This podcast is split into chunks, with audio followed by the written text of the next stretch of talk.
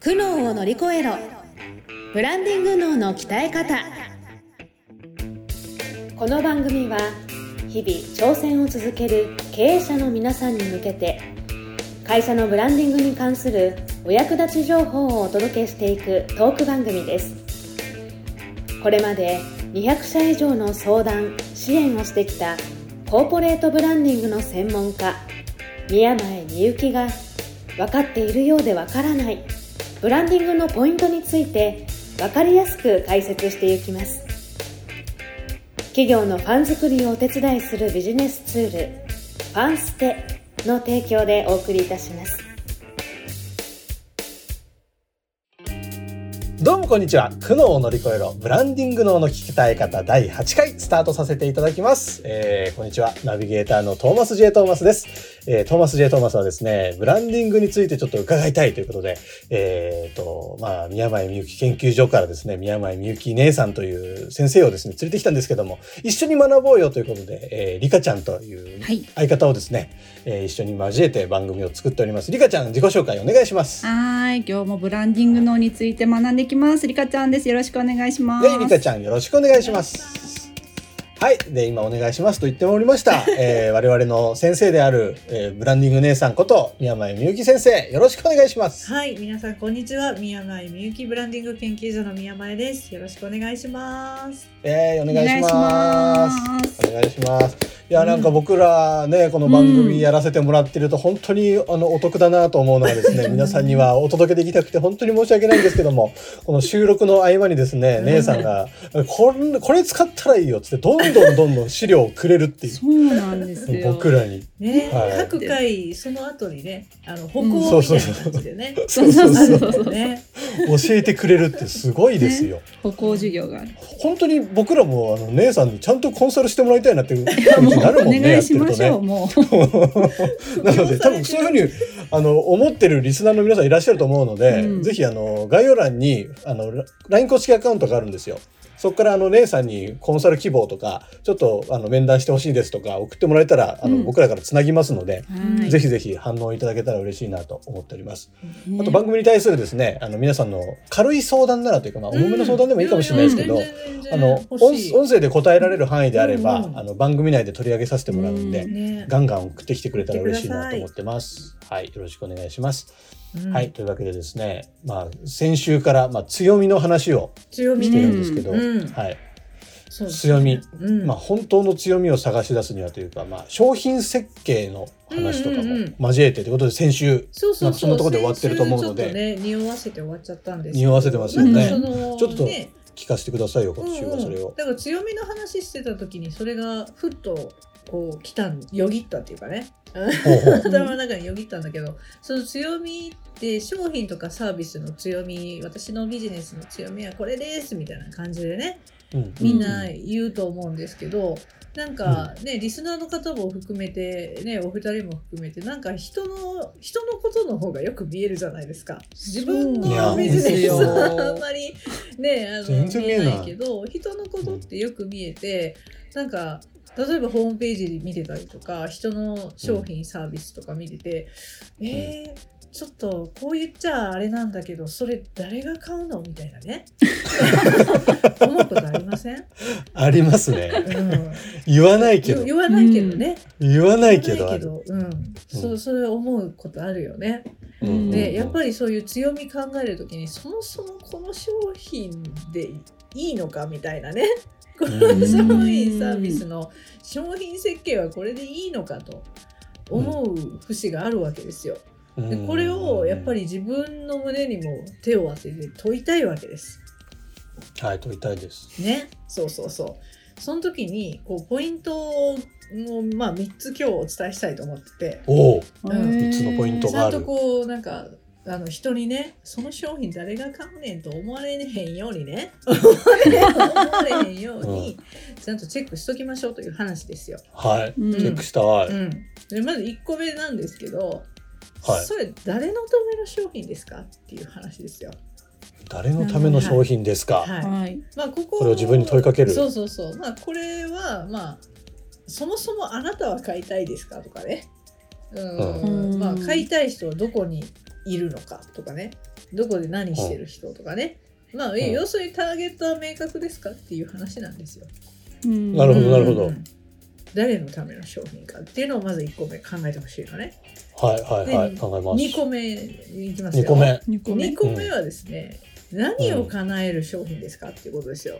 何を叶える、叶える。そうはそうそうでこれはまあマーケティングのねあのお勉強されてる方だと基本の話を今日はしてるんですけあど、まあ何らかの商品サービスって何か問題があってそれを解決してくれるものだよねとかね。はいはいはいはいはい。でまあうん。問題解決する商品ばっかりじゃないんで、まあ、例えばそれをじゃあ使うと生活がどう変わりますかとかね、うん。うん。まあ、嗜好品であってもじゃあそれを、まあ、自分の生活に取り入れるとどんな感情に喜びがこうどんな喜びが生まれますかとかね、なんかそういうで何を何がしかを叶えている商品ではあるはずなので、確かにね、うん。なんかすごい時間が短縮できたとかね、うん。うん。ううん。んなんか居心地が良くなったあとかね。ー。確かに最近考えてなかったそんなの、えうん本当？うん、考えてなかったの？それ。考えてなかった最近。えーちょっと重症だな。確かにね重症だ重って症マジ重症ですわ重症ですね。いいサー確かにビス。そんなこと言われたことあるわえあるでしょ？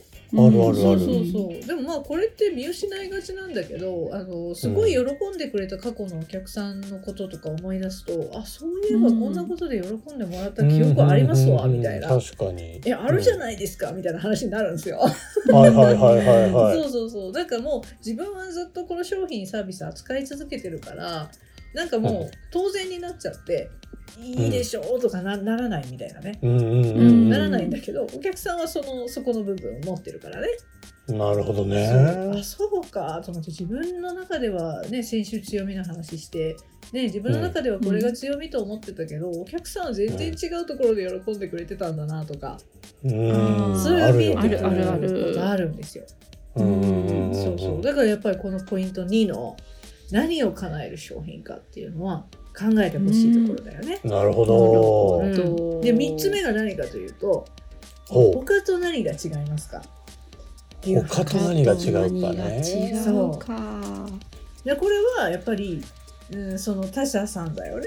ライバルに対してどこら辺にこう優位性があるのか、うん。安さなのか速さなのか質の良さなのか、うん。もっと綺麗なものなのかアフターフォローがもっと長く続くとかね、いろいろありますよ、うん。まあ、商品の特性によってうんね。うん。うん。うん。でその自社製品の要するにこれも独自性っていうことですよね。なるほど、うん。独自性とか他者に対する優位性が、まあ、他と何が違いますか？ここが違いますっていうね。はあ。っきり言えることになるわけですよそれが。でそのどんどんどんどんこうマクロ的なさこう俯瞰の視点で見るようになるとじゃあそういう独自性を持ったえーうちの商品は市場においてどういう立ち位置ですみたいなことも言えるかもしれないね。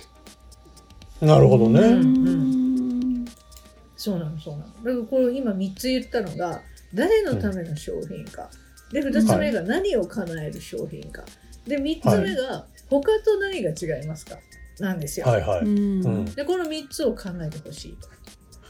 ないう感じなんですようん。結構いやなんかうん、ね難しいことじゃないけどそうそうそう難しい。忘れてたわ。ね全然考えたことなかった最近。本当？うん確かに。うん。なんかビジネス仕事、うん。ビジネス始めた頃は、うんうんなんかそういうセミナーとか参加してあそういうもんなんだみたいな。はい。でちょっと考える時期とかあるじゃないですか、うん。でなんかちょっとこうビジネス始めてうん。こう仕事がでできるようになってくると、うん、ちょっと忘れるねこういうのそうだね。うん忘れる日々の中で。忘れちゃいかんぜよ。でよね、土佐弁いやーそそううね。なのよ。でこれわざわざなんでこの3つをね、まあ、簡単なことでありながらこの3つでチェックしてくださいって言ったかというと、本来的にはこの誰のための商品か何を叶える商品か他と何が違いますか、これの答えによって作れるものが商品コンセプトなんですよ。商品コンセプト。そうそうそう。まあコンセプトってね大体こうホームページ作る時とかさパンフレットを作る時とかさ、あとはロゴマークにこう添えたりとか、うん商品名と一緒に添えたりとかね、うん確かに、この商品はこうこうこういうストーリーで生まれましたみたいな、うんうん。こんなことで悩んでらっしゃる方にこういうふうに解決します。今まではそういう解決法がありませんでしたみたいな。うんちょっとストーリリーっぽいのが入ってるじゃない。ー、でその物語を語ることができるのはもう顧客が分かってるからだよね。誰のための商品か分かってるからこういうあなたのための商品ですっていうのはまず誰々さんへって確いうのが言えるわけじゃん。うんうんうんうんうん。でしょ？でそのあなたこんなことで悩んでますよねっていうのももう分かってるわけじゃん。でそれが今まで解決できなかったんですよねって。言ってでその解決策が私たちこんなものを作りました。ババーンって出てくるわけよ。そう。でこんな風に生活が変わります。あなたの悩みがこれで払拭されますみたいな。それはこの商品じゃないと実現できないんですって言って独自性伝えるわけですよ。それがそのまま商品コンセプトとして機能するなるほどね、うん。だからすっごいシンプルな質問3つの質問なんだけどこれに答えれるだけでめちゃくちゃ明快なそういうホームページとかパンフレットとかね確かに、ランディングページとかねみんな作ったりしますけどそこに入れる一番重要なメッセージが作れるって感じ。なるほど確かねにインスタのなんかこうプロフィール作る時も確かに考えますね。うんうん、誰のためのあそうですよねう。ん。インスタなんかやっぱ SNS は限られてるから本当そこはリカさんはむっちゃ気を使ってうん作ってますよ。このこの範囲の中でこのお客さんのビジネスを伝えなきゃいけないっていうのでうんめちゃなるほどくちゃなるほど気使ってると思いますよ。確かに、うんライバルも多いですしね。うんなんかインスタとかは、同業者っていっぱいいるから、そっかそっか。どう違いを出すかみたいな。うん。どういう違いがあるか言えないと、うんバーって埋もれてっちゃうっていう。そう。うん。あれ頭抱えて頭抱えてる。頭抱えちゃった。見えないけど。だだからここでだから他と何が違いますか？が自分の強みとして。そうそう。うん。だもんね、何を叶える商品かも強みだもんうん。ああ強み考えなきゃ。あるよ強み。強み見つけなきゃいけない。なんだろうトーマスの強み。強み。名前がカタカナなのはと強みなのだろうか。トーマス J トーマスという名前。覚えやすい。ああ難しい。やばえいちょっと、悩ましちゃったなんか。そう悩んでる。ね苦悩を乗り越えろ。そうだな。これを乗り越えてこそだよね。そうなるほど、第8回にしてタイトルの 回収が。すごい。早 早めに回収できたね乗り越えましょうリスナーの皆さん一緒に乗り越えましょうよ、うんメモしましたか？今の3つ。誰のねための商品ですか？2何を叶える商品ですか？3他と何が違いますか？これを自分の中でこう見つけられることができたら商品コンセプトとして、うん。えー打ち出すことができると。うん。確かにねそれが明確にうん。書いてあったらねそうそうそう、売れ売れ行き違いますよね絶売れ対にね行き違うし本当に買ってほしい人に届くよね。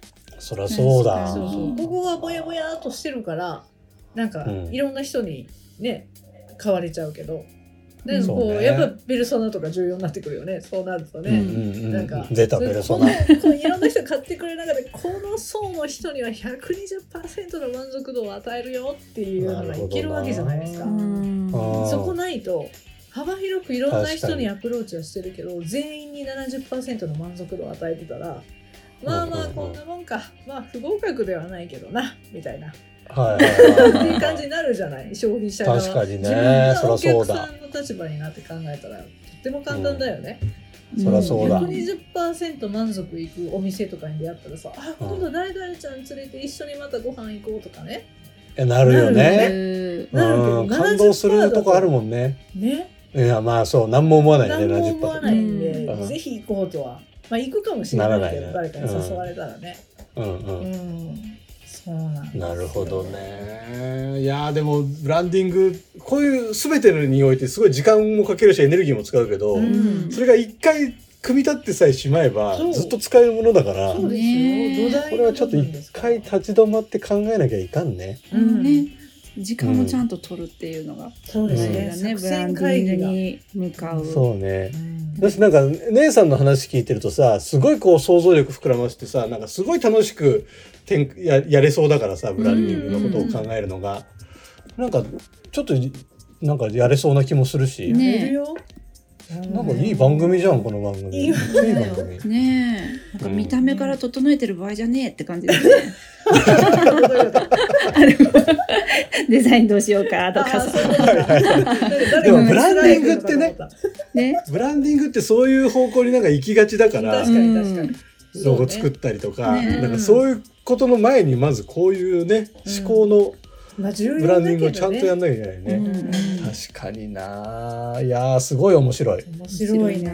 毎週。毎週メモしてますからね毎週。毎週メモしてるの？実は。毎週メモしてますからね。すごいですね。いや勉強になるな。まあ今回ね今週商品のそういうコンセプトの話して、前回その強みの話したんで、はいはいはいはい。そろそろあれじゃないですか？ライバルの話も出てきたし、ポジショニングマップ的なね、ポジショニングマ話ップ聞いたことはある。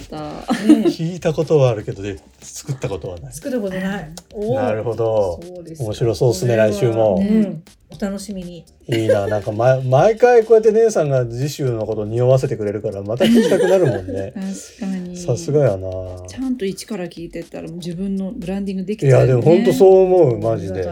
そうなったらぜひあのリスナーの皆さん何回も何回もこの番組をですねこするように聞いていただいて あの番組のあの再生数伸ばしてください。よろしくお願いします。お願いだった。本音がだ。というわけでですね、えっ、と第8回苦悩を乗り越えろブランディングのの鍛え方この辺で終了とさせていただきますが、えー概要欄にですね先ほども言いましたけどもファンステップという僕とリカちゃんでやってる、えー LINE とポッドキャストを合わせたマーケティングツールなんですけどそういうものをですね、えーと展開してるその LINE 公式アカウントがあります。そこに登録していただくと、えっ、と、姉さんに、えー質問ができますので、この番組で取り上げさせていただきますので、メッセージでですね、こういうテーマで話してほしいだったりとか、こんなことに悩んでますみたいなことを送っていただけたらすごく嬉しいなと思ってます。えーリスナーの皆さんとですね、距離の近い番組作っていきたいと思ってますので、どうぞよろしくお願いしますお。願いします。というわけで、はい。また来週も聞いてください。苦悩を乗り越えるブランディングのの鍛え方、第8回でした。ありがとうございました。ありがとうございましたありがとうございました。